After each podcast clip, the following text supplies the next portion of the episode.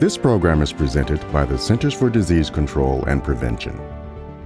Hello, I'm Charlotte Kent, editor in chief of CDC's Morbidity and Mortality Weekly Report. Thanks for joining me for MMWR's weekly briefing for the week of September 26, 2022. In this week's episode, I'll discuss findings from five MMWR reports, ranging on topics from the risk of infection following monkeypox vaccination to a monkeypox case investigation at Cook County Jail in Chicago. I'll also discuss a new report that sheds light on increases in acute respiratory illnesses leading to emergency department visits among children. The first report provides early evidence of protection from monkeypox after a single dose of the Jynneos vaccine. In 2019, the Jynneos vaccine series was approved by the FDA to prevent smallpox and monkeypox infection. People with known or presumed exposure to someone with monkeypox are recommended to get a monkeypox vaccine to prevent infection. To assess the benefits of vaccination in reducing the risk for infection, investigators analyzed reported monkeypox cases among men 18 to 49 years old during July through September 2022. Data from 32 states show that those who were eligible and who did not receive the monkeypox vaccine had about 14 times the rate of infection than those who received the monkeypox vaccine. Among vaccinated people, protection was seen as early as two weeks after their first vaccine dose. These early data suggest one dose provides some protection. People eligible for monkeypox vaccination should receive both doses. 28 days apart for the best protection. Full Jynneos protection begins two weeks after the second dose.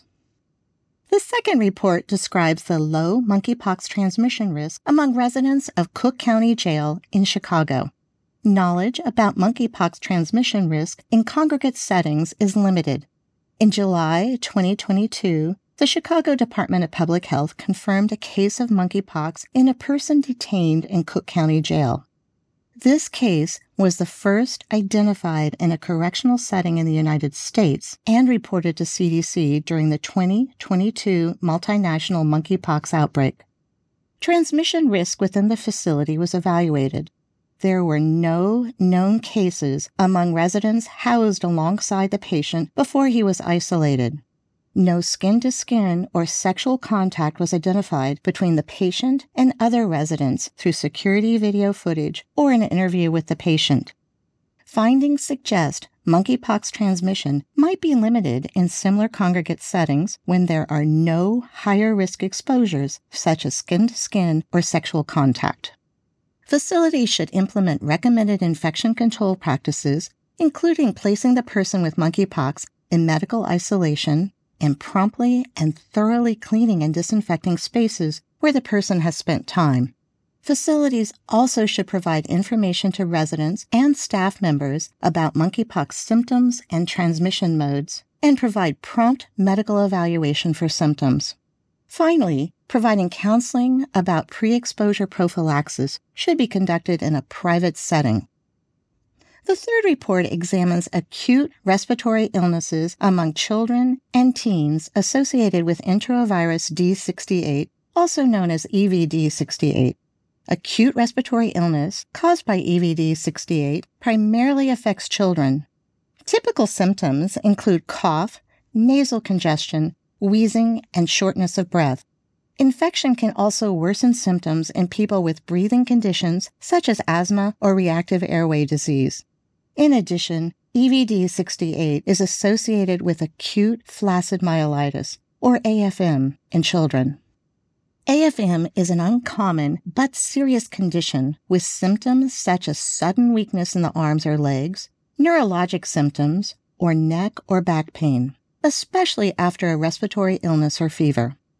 Although EVD 68 annual trends are not fully understood, EVD 68 levels were lower than expected in 2020, potentially due to implementation of COVID 19 prevention measures such as masks, hand washing, and social distancing. CDC analyzed data to understand reported trends in acute respiratory illness, positive rhinovirus enterovirus test results, and EVD 68 compared to previous years. In summer 2022, there was an increase in emergency department visits associated with acute respiratory illness, asthma, and reactive airway disease at the same time as an increase in EVD 68 infections in U.S. children. Healthcare providers should consider EVD 68 as a possible cause of severe respiratory illness in children, particularly among children who wheeze or require respiratory support.